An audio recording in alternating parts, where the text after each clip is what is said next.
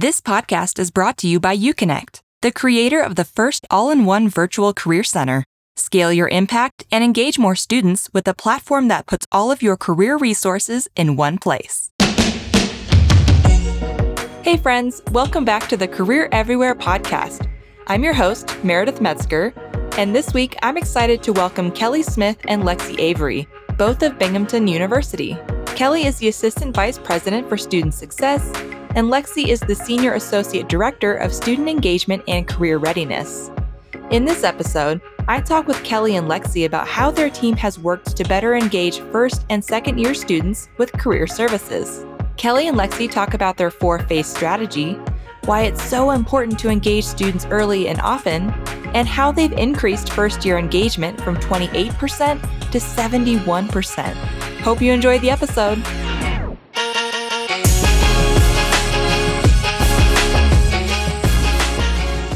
Thank you both for being here. Thank you. We're thrilled. Thank you. Yeah, I'm so excited to have you both here today. And I'm excited to talk to you about how your team is engaging more first and second year students with career services there at Binghamton. I know this has been a focus for you for a while now, and it sounds like things are going really well.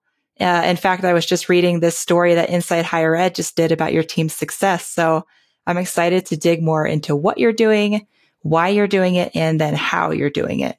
But before I get into my questions, is there anything else either of you would like to add about yourselves, your backgrounds, or your roles there at Binghamton? I think you covered it for me.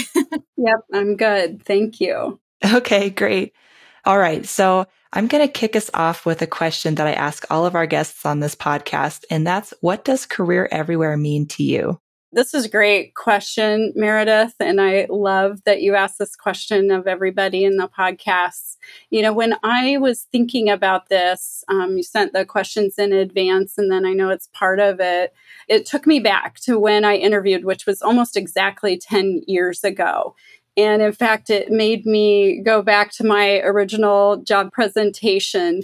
And what I had talked about there was really the importance of institutional ownership, and that this really does need to be something that leadership takes part in. It needs to be part of the financials, how it's set up organizationally, externally.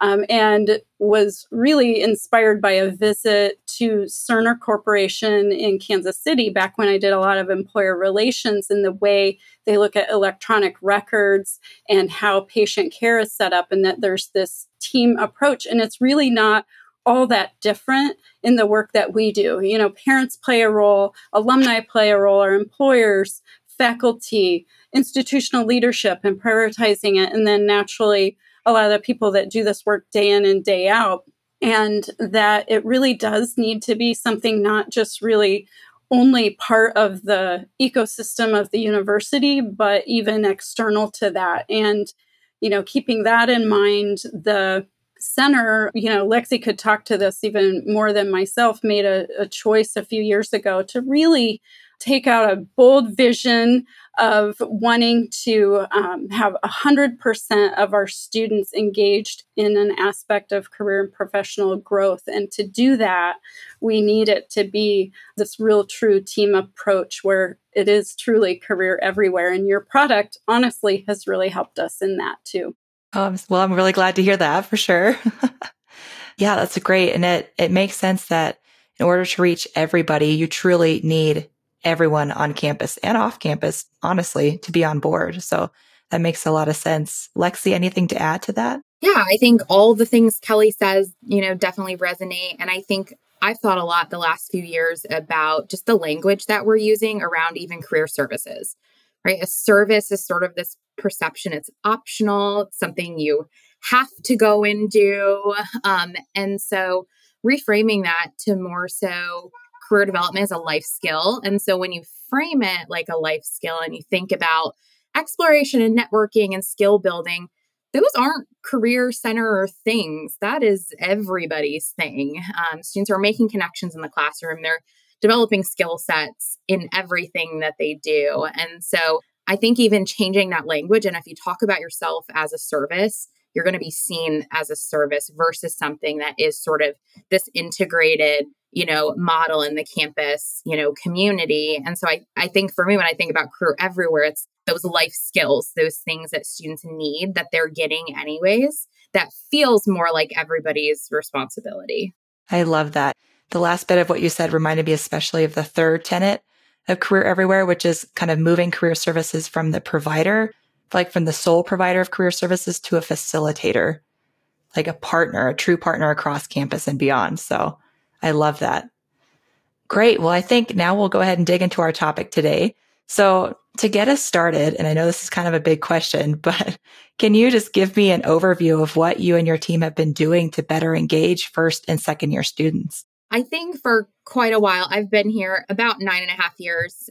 And so we've always done a lot of really good work in around first year and second year engagement. And so we've got partnerships with admissions. You know, we're the first stop on every admissions tour. And that's something since Kelli, you know, was leading the team, that was a big piece of a lot of the work is starting that culture early. You know, if it's on the admissions tour, it's probably important and probably important that we work on it early. We talk to every first year student and their family at orientation. We have partnerships with Residential Life and our opportunity programs. And so a lot of things that I'm sure other schools are doing too. But I think our sort of transition was really to intentionality behind it. I think we were doing a lot of programs. We started a pre-arrival program called Kickstart. And so we were doing sort of all of these one-off things. And I don't think we had a lot of intentionality that they looped in together, or that we were tracking the students' progress, or that we were sort of being intentional in how students early on sort of think about career development and career exploration. And so in summer 2021, I had a lot of time at home to do lots of research. And so really my role had sort of shifted to the early engagement work at that point. And so did a lot of research on students and how they engaged with career centers, what first year students are thinking in general, and sort of combining that with my background in education and sort of thinking through how students first learn, like letters and numbers. And a lot of that comes down to awareness. And so that really started what we have now, which is the strategic plan. So it's 4 phases, 2 phases per year, focus on building awareness and exposure for students in their first year. And then their second year really focus more onus on them in terms of the engagement and career planning. So that's I'm happy to dive into anything else, but it's a very broad sort of perspective of sort of what we had been doing and kind of what we started really in fall 21, really tracking that monthly. So you mentioned that this is a 4-phase approach. I would love to hear more about each of those phases. Yeah. So phase 1 is really around that awareness piece. So the idea that students are just going to find the career center and know exactly what you do, even if you talk to them at orientation, even if you are the first stop on every admissions tour, it's just not super realistic with all of the other noise and things that are happening. So that awareness piece. And so students being able to know where we physically are on campus and be able to know 1 to 2 things that we can do to support them is sort of that initial phase 1. Phase 2 is around exposure. So it's us going into student spaces. So it's classes, it's student organization presentations, it's residential life programming. So it's things that students are already participating in and we're sort of invading and going into that space. So year 1 is really about us and really being intentional and having the ownership to get out there and create this culture that it's normal to engage early and that it's important to engage early. And all of this sort of stress and anxiety that students think about really can go away when you engage early and you have those steps in place. Year 2, it's a lot more onus on the student. So in their first semester of their sophomore year, we want them to engage in some capacity. So whether that's coming into an appointment, whether that's logging on, reading blogs on GoUConnect, whether it's using Big Interview, attending a program or event. So really just them taking that step to initiate on their own. And then the last step is really career planning. So do they have an exploration plan? Have they taken a career exploration course?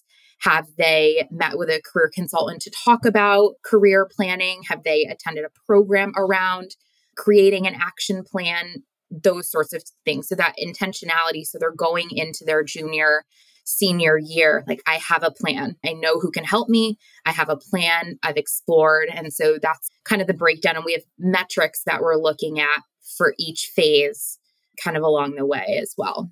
Okay, great. I have even more follow-ups now. For the first phase, this awareness phase, how are you going about driving that awareness? Yeah, so some of it's partnerships, and then some of it is sort of the narrative that we just believe that, you know, this isn't a transactional center. This isn't a service. This is an intentional sort of transformational experience, and we're working with students. And so I think that mindset for our own staff is helpful, because then we're talking about it. So we're talking to academic advisors about it. We're talking to Residential Life and our opportunity program. So the language, I think, helps. I think the other thing, too, is around being fun with it a little bit. So we have an internship position in our office called the Student Career Influencers.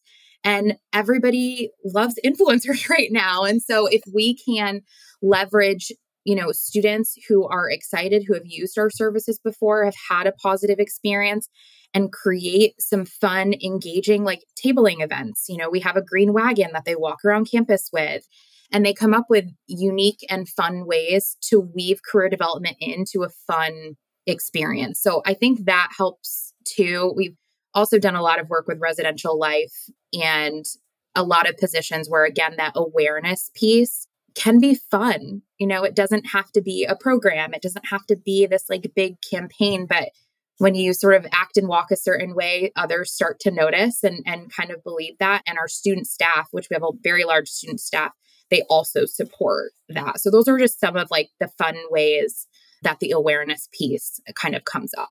Yeah, I love that you're having fun with it. I imagine that makes it more fun for your team too. It's a lot more fun, and it's a lot more like palatable for a student.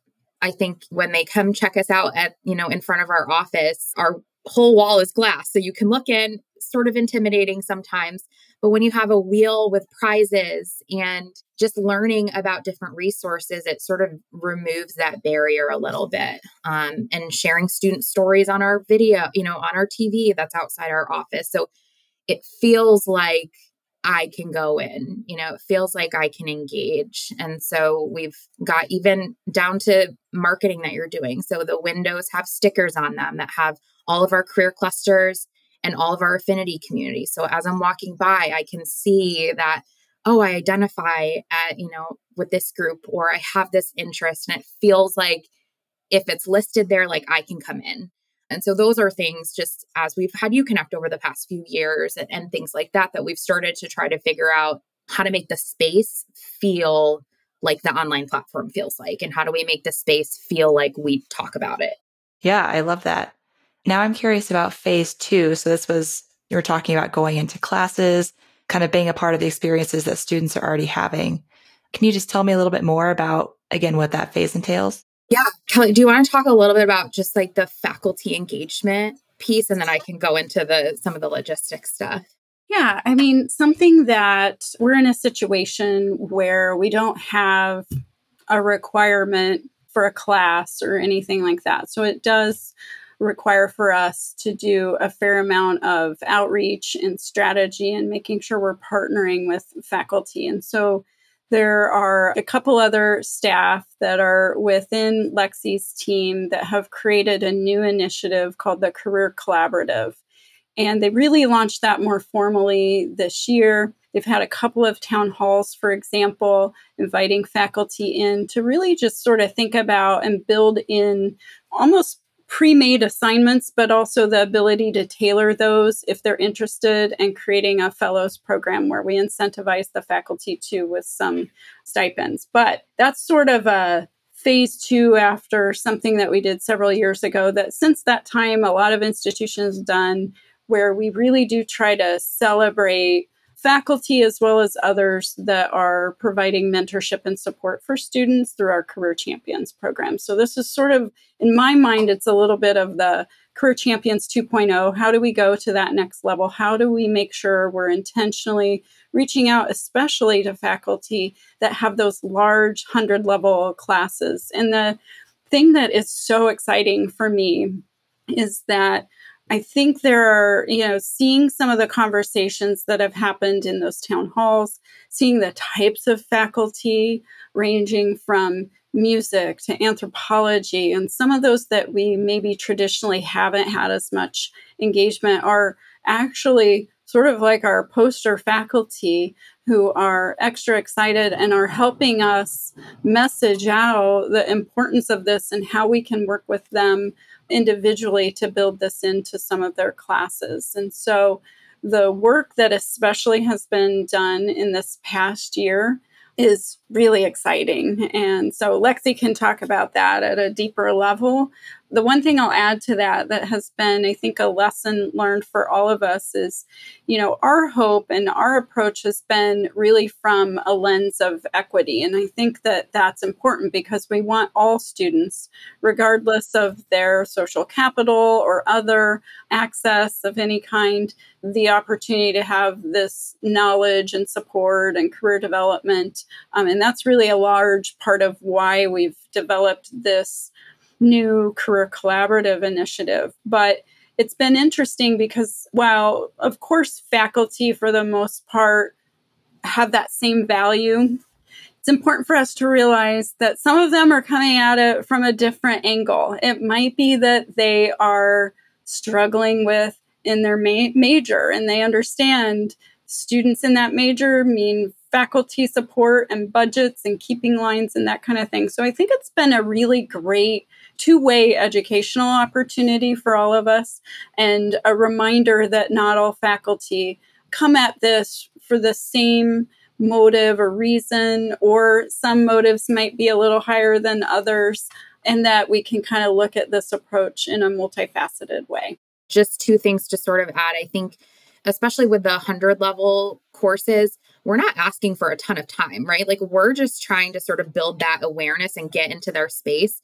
So I always pitch like, hey, can I come in and do a mini session? So it's 15 to 20 minutes on a specific topic. And what we don't do is sort of Fleishman Center commercials. So we don't go into classes and say, this is all the things that we do, because it's sort of like, whoop, right over their heads. So we try to figure out what are the things that are most relevant right now for a student and capitalize on that. So whether that's teaching them how to build connections in their first semester, or how do I build skills through a student organization I'm a part of, or how do I explore careers in economics or in anthropology. So we're trying, and it's 15, 20 minutes is very digestible, right? And faculty, especially in the first couple of weeks, are more willing to give that time. And so I think that's really important. I think the other piece is our partnership with Residential Life and getting into those spaces. So we have a graduate position called the Residential Student Engagement Specialist, and their role is really to get the word out about what we're doing in the residential communities. And so they're doing fun things as well, but getting into those spaces, building sort of that trust helps with that exposure piece too. So it's not just on the team that, is in the office. It's our student staff that are out and about. It's our staff that are in the classroom, and things like that. And it's also taking student organization program requests and, allowing those students to invite us in. Most of them have a requirement for some professional development.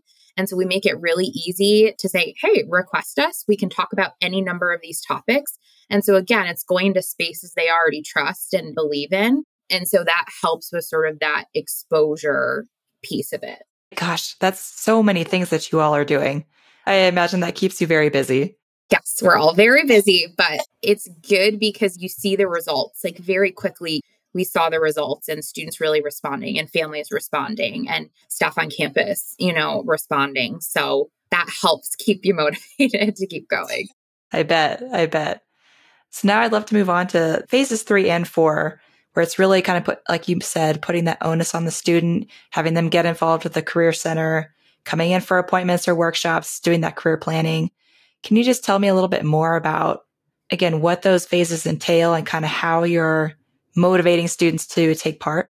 Yeah, I think it's, again, sort of two parts. I think part of it is tailoring messaging. So I think a lot of offices do a really good job of telling students what they offer, but they don't necessarily tailor the message to the different groups of students, right? Like the message about a job fair is very different for a junior or senior than it is going to be for a first year or sophomore student. And so We're intentional with how we talk about experiences students can participate in and why they're important, especially for younger students. Like the why is so valuable because they've already had it ingrained in their mind.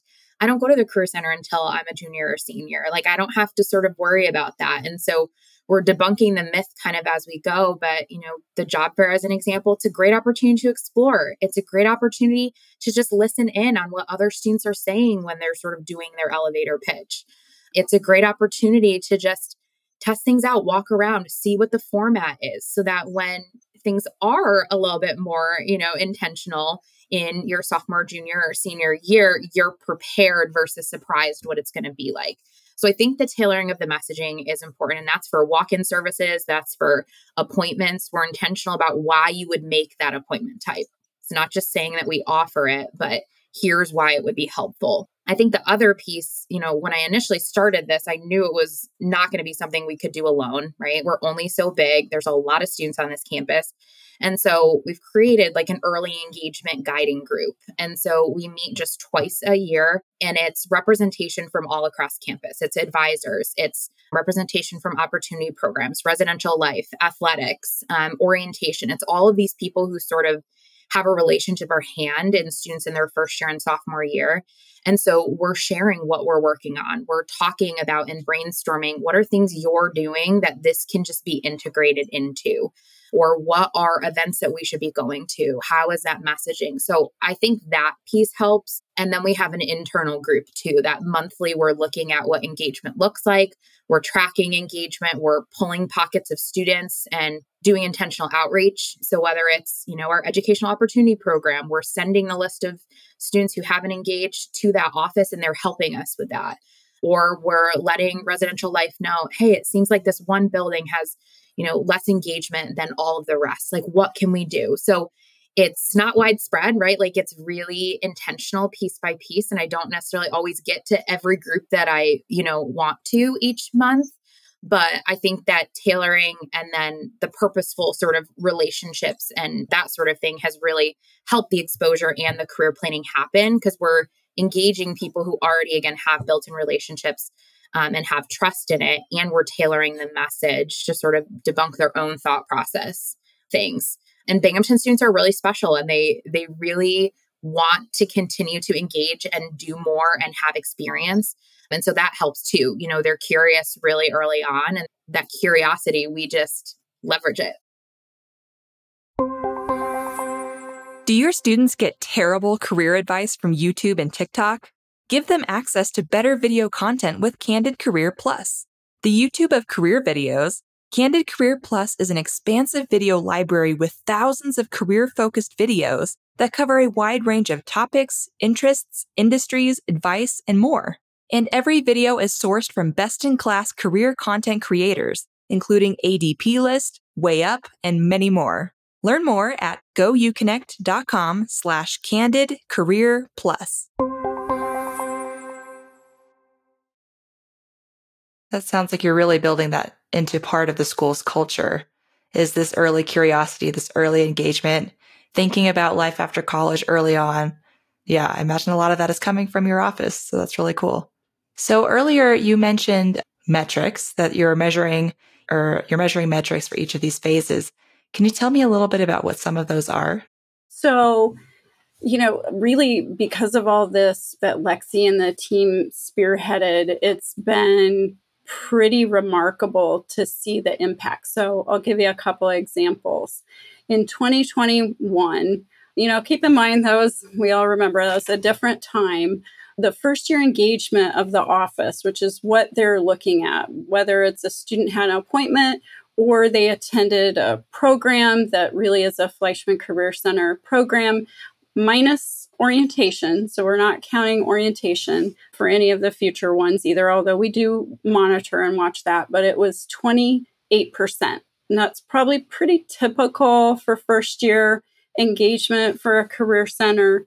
And flash forward 2 years, so just 2 years later, this past year, Lexie, were we at 71 or 72? 71. So the drastic change in that short amount of time. And I really, you know, there probably are other career centers out there that have that level of a metric. I just don't know of any. I've not heard of somebody having that level of engagement when there's not a requirement of some kind for a first-year student, especially at a larger university like ours. And so, you know, certainly the goal is even more. And what's also incredible is that this year we're monitoring, you know, from this point in time compared to last year.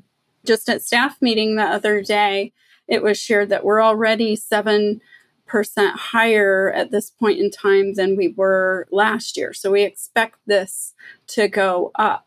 So it's very exciting to watch that. I think it's motivating, somewhat like Lexie was alluding to, for the team to see, hey, the work that is being done, and it's a lot of work. It's no joke, the work that Lexie and others have really taken on to make this happen, but it's working. And then, you know, from a longer term perspective, we're not there yet. We don't know yet, you know, will this impact participation in internships? Will this impact career outcome rates with placement and graduate school placement? We don't know.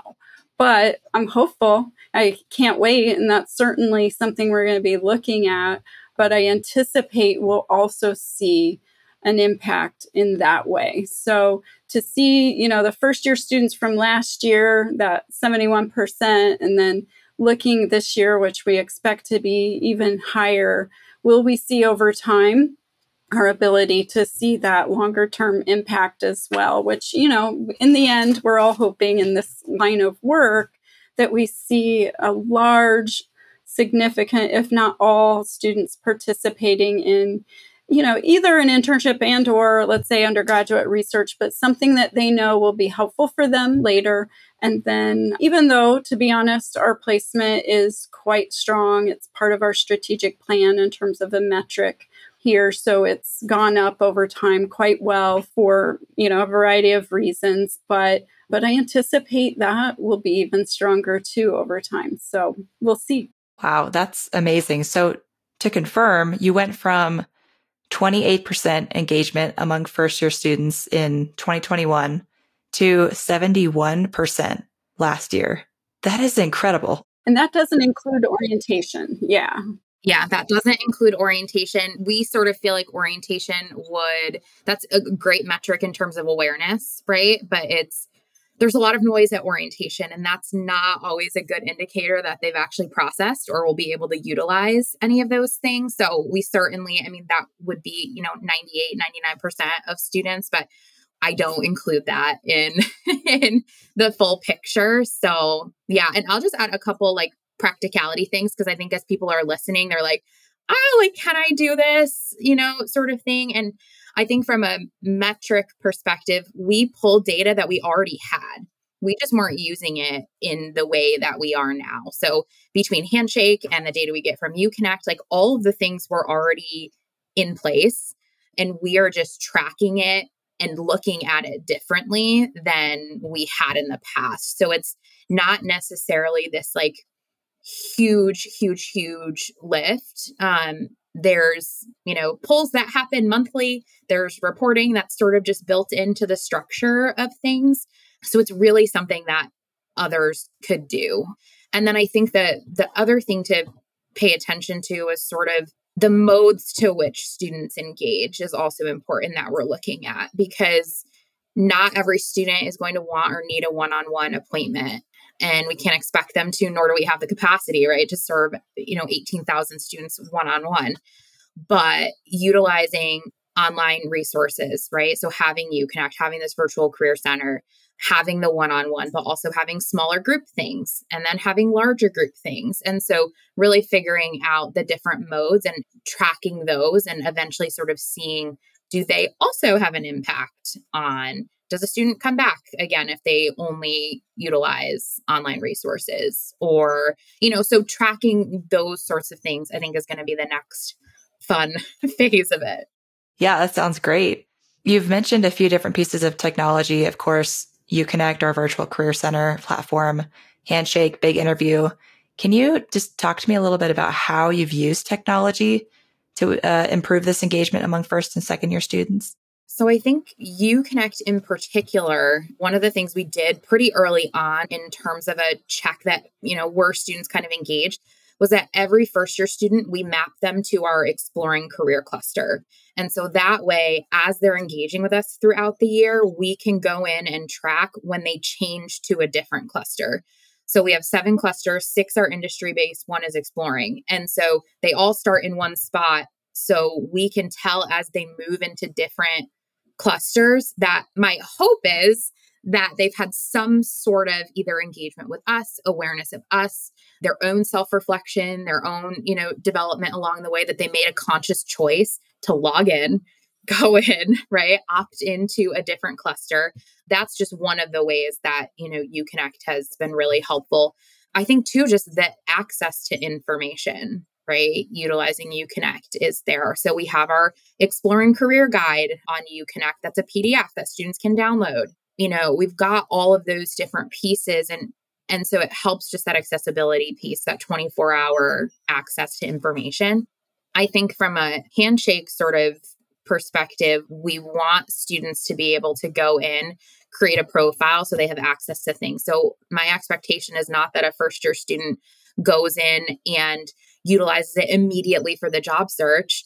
My expectation is they go in, they create a profile so that they have access and they're aware of how to use it. So even with the technology piece, we're using things, but in ways that are what I feel like are developmentally appropriate for students sort of at that time. And that is going to prepare them for the long term, right? If they're never going to engage on Handshake if they don't have a profile. Right? They're never going to come into the Fleishman Center if they aren't aware that we exist. Right? And so there's these initial sort of, phases that I think are helpful. And it's also like, I'll give, we use Focus 2 as an example. We're able to go in and see students who have logged in, but not completed the assessments. And so we reach out to those students like, hey, you logged in, what's going on? Like, how can we help you, get going with that? And so that intentionality, it takes time, right, to follow up and to do that, but it makes a difference, ultimately. So we're using technology, yes, for reach and scale and all of those things, but we're also using that information to kind of go back and say, hey, this is giving us a pocket of students that we can do something with and be intentional with. Okay. Sounds like a really great supplement to the more in-person work that you all are doing. Yeah, definitely. So I know we've talked a lot about what you all are doing. I think we can all agree that engaging first and second year students is important.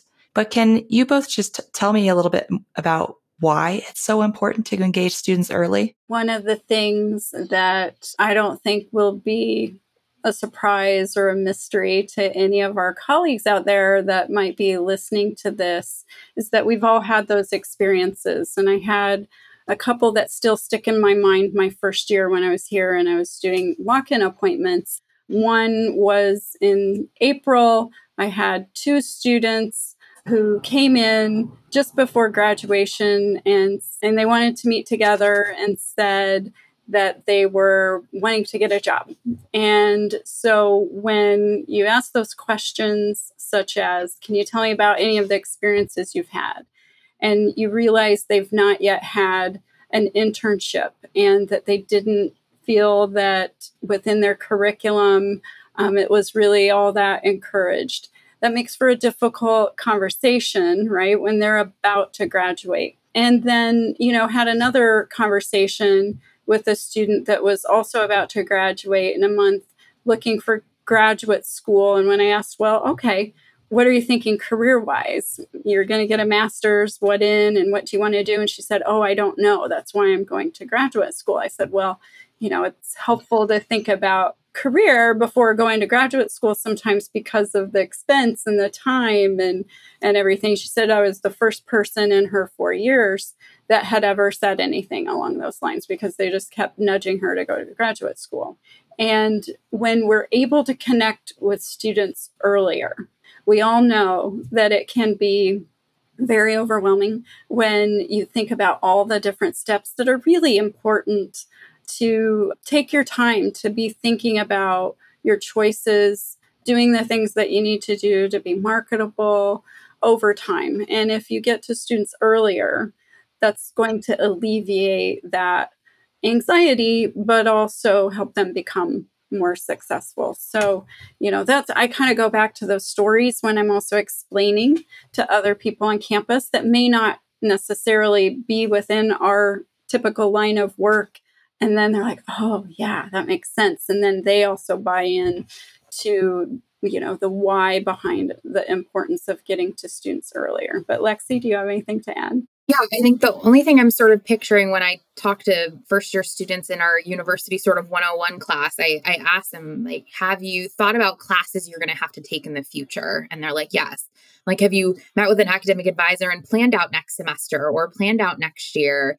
And they're like, yeah. And that feels very logical to them, right? Like, I plan out my academics, you know, for 1 to 2 sort of years. And I'm like, imagine if each semester you also had a career experience. So it could be an actual experience. It could be joining a club or organization. It could be utilizing our mentoring platform and reaching out to one mentor a month, right? So when you frame it sort of that way, and like, let's match your academic preparation and planning with planning for a career experience. For some reason, it makes sense to them, and it feels a lot more reasonable than them sort of under this impression that I need them to make a career decision in their first semester. And so sort of, again, and changing that. And I don't really use career decision-making language anymore. Like, I talk a lot about curiosity. I talk a lot about, we've created what we call the path to career confidence and clarity. So I don't need you to have a career decision at the end of school, but I want you to be confident and clear about what your next steps are and what your goals are. And it feels lighter, right? It doesn't feel like I have to make one decision. So again, I think that language piece is really valuable and really important, and sort of speaks to, you know, students are nervous to make these decisions, right? That's not a surprise to anybody, but we keep talking about it in the same way and expecting, you know, different results. And so adjusting that language helps campus to better understand too, about how we can't wait, right? Like, you can't wait to think about your classes for next semester, just like you can't wait to have these career experiences that are really important in the grand scheme of things. Okay. I love both of those answers. Thank you for sharing. That's like a very clear understanding of why it's so important. And I'm just thinking back to my own college experience. Like, I wish I would have started thinking about this my freshman and sophomore year. It might have saved me from changing my major sophomore year if I had had better clarity. Yeah, definitely. I think that resonates with a lot of people, right? I would have had time, and you sort of think about it. If I was on a sports team, or if I was in a musical, or if I played an instrument, you don't get good the first time you do it. You have to invest time and practice. And it's the same sort of concept that we're trying to instill in them. The one thing that I'm just going to hop in and add that I think we all recognize, and that might be a thought of some that are sort of listening to this, and I'm thinking especially of people that work outside of our field. And it's really coming off of, I was riding in the car yesterday with our middle child who's a high school senior. And on NPR was the story about the pressure that even kids in middle school now have to make these decisions and even create a LinkedIn profile in high school. And so really part of what Lexie was talking about before too was balancing the approach so that it doesn't cause more anxiety. The goal is to lessen it and to do it in a way that creates fun and also clarity. And so I just want to throw that out there because I do think it's important that we keep in mind the importance of not doing it in a way that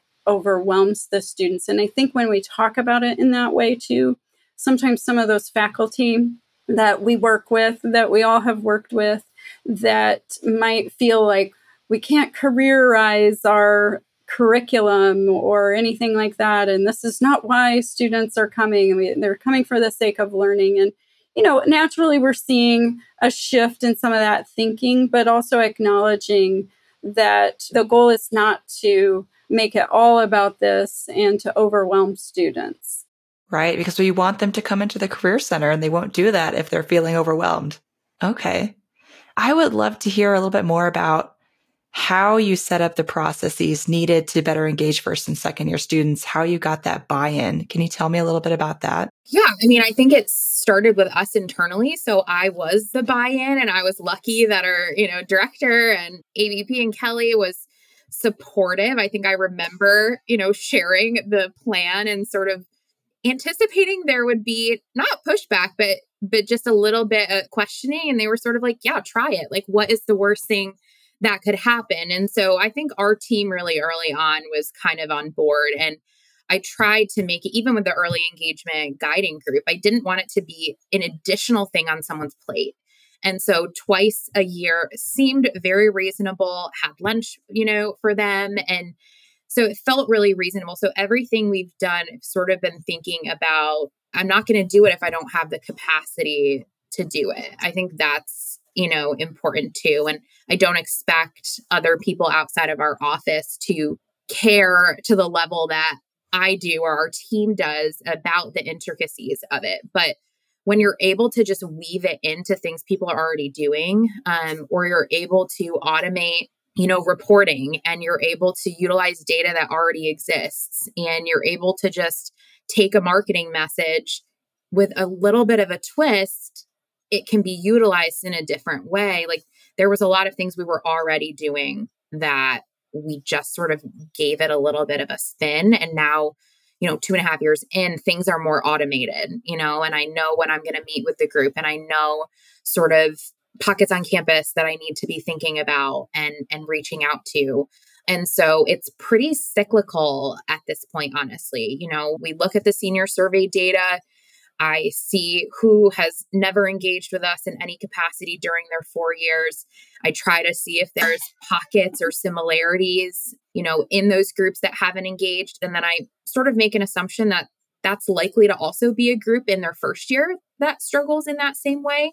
And so we reach out to them initially in their first year. And so I'm utilizing things that already exist to inform sort of the next step and keep going. So it's very operationalized at this point. And I know monthly when my data poll comes, I meet with my internal group, we make decisions about outreach, they spend the month doing that, and so on and so forth. So the processes are sort of in place, and we've made it as easy as possible for us, but still having the impact.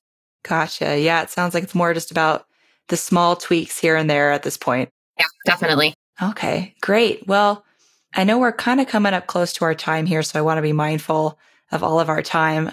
But what advice do either of you have for other career leaders who want to better engage first and second year students? A couple of thoughts. One is coming off of what Lexie was just talking about. Another thing that was happening in tandem when she really started the group that she brought together, we were coming off COVID and trying to figure out, there's a lot of worry and concern about, are students going to be academically prepared? So there was also a different group really focused on first year students that I was sort of co-chairing with another colleague in academic affairs and brought Lexie in. And that was a helpful way to ensure we were getting out there to other people, key stakeholders on campus, to understand the strategy. And it was a great way for her to really showcase some of that initial work and strategy. So taking advantage of maybe other structures in place. And then another thing would be just thinking about your campus culture. For us, one of the things that I just remember early on thinking was a little bit unique, at least for our campus culture, is that focus on the residential community. For us, we tend to find that our students, when they go to graduate, they're alumni. They often will identify more with the residential community than they might their college. And we are a very residential campus. And we have a model, too, where we have collegiate professors within the different residential communities. So we really kind of took advantage of that model already in place in the initial phase, which it's since been really revamped, and really credit to Lexie and how it was. But the idea of getting staff much more integrated within residential life. And for us, that really was a helpful strategy. And we started to see some great results early on. And naturally, a lot of those students are first and second year students. So knowing your campus culture and then doing the best you can to kind of reach out to people that you didn't necessarily have relationships with before. We have found some of our newer faculty coming to campus and having a different kind of mindset about this have also been helpful. And at the same time, we have faculty that have been longtime faculty that have been some of our greatest champions too, that we maybe didn't expect, maybe would have made an assumption about, but have been tremendous partners for us. But Lexie, what else do you have? Yeah, I mean, I feel like the biggest thing is never underestimate the power of awareness. I think that is fundamentally probably the only thing that matters in the case of what we're doing, right? So that awareness piece, investing in it, making it fun, making it accessible is really for us has been, I think, the key. So awareness, and it's very manageable to be able to do, right? There's lots of versions of what that could look like to your campus. I'll add one other thing, if okay. You know, one thing that I think sometimes we take for granted is that you really do have to have your house in order first, because if you don't have that credibility, if partners on campus don't see you as, you know, knowing what you're doing, that makes it much more difficult to get buy-in. We are so lucky. I just came off of a round of meetings with our deans, and they all were just so positive about the work that's being done and they kept commenting about the transformation that they have seen over the years. And so even at that highest level, we have a lot of respect for the work we do. And that's really, honestly, truly a credit to the team that we have in place, the students that we have in place, that are peers, that are trained so well, and the amount of time and investment that go into that. But I do think it's something that probably sometimes we take for granted. Our team works extremely hard. They have a shared mission. They do really great work. And that's really important to be successful. And same with students wanting to take advantage of the work that we do. So I just don't want to not acknowledge that. Sounds like what you're doing is not only helping more students, but is helping your office get a better seat at the table too. Absolutely. It's the cherry on top. Very important. Cool. Well, if anyone would like to learn more from you or connect with you, where's a good place for them to do that? LinkedIn is probably the best way. I'm always happy to talk to career centers about how to do something like this at their campus, share our plan, things like that. Yeah, agree. Same for me. I've started to sort of move away a little bit from another platform I've used in the past and really tried to focus a little more on LinkedIn. And I would love to connect with anybody that might be interested and also hear about other things that other strategies our colleagues are doing out there that might help in this particular area of our work. Great. Well, for anyone who's watching or listening, I'll be sure to include links to both Kelli and Lexie's profiles so you can go and connect with them on LinkedIn. And to close us out, I like to do this thing at the end of every interview where it's this answer a question, leave a question thing. So I'll ask you a question that our last guest left for you, and then you will leave a question for the next guest. So our last guest was Manny Contaminolis of Harvard University, and he left this question for you. What's the single best piece of leadership advice you've ever received? Yeah, I think it was definitely around that in leadership, you can't always provide transparency, but you can always provide context. So I think that has been very helpful. That's a good one. I like that. Kelli, how about you? Yeah, well, I love this question for many reasons. One, I know Manny well and look up to him as a leader. So it's such a great question. And his podcast also, hopefully everybody was able to catch. And my PhD is in leadership studies. And so it's a particular area of interest in a little bit more nerdy way. And our particular institution was sort of the birthplace of my favorite theory, which is transformational leadership theory. But kind of going off of that, I think the best advice that I've heard really was around, you know, it's really not about us. It is about us trying to create change, create support for those within our charge, and then to create those individuals an environment and support so that they themselves can become real strong leaders. And that's really the way I tend to try and operate. I love that. It's like the selfless leadership. Very cool. All right. Well, thank you both so much for joining me on the podcast today. This was such a fun conversation. There's so much actionable stuff in here that I know our audience is going to just love and hopefully be able to apply to their own work. So thank you so much again. Thank you, Meredith. Thank you. It's been great. Hey everyone, it's Meredith again. I realized after I recorded this interview that I forgot to ask Kelli and Lexie what question they wanted to leave for the next guest. So they were kind enough to send me one after the fact. And the question will be, what is the most funny or unexpected interview question you have ever received? So we'll be asking that of the next guest. And thank you all again for tuning in, and we'll see you next time.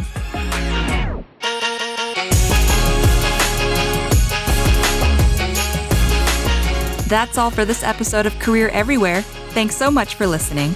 If you enjoyed it, please be sure to hit subscribe and rate and review us wherever you get your podcasts. We'll see you next time.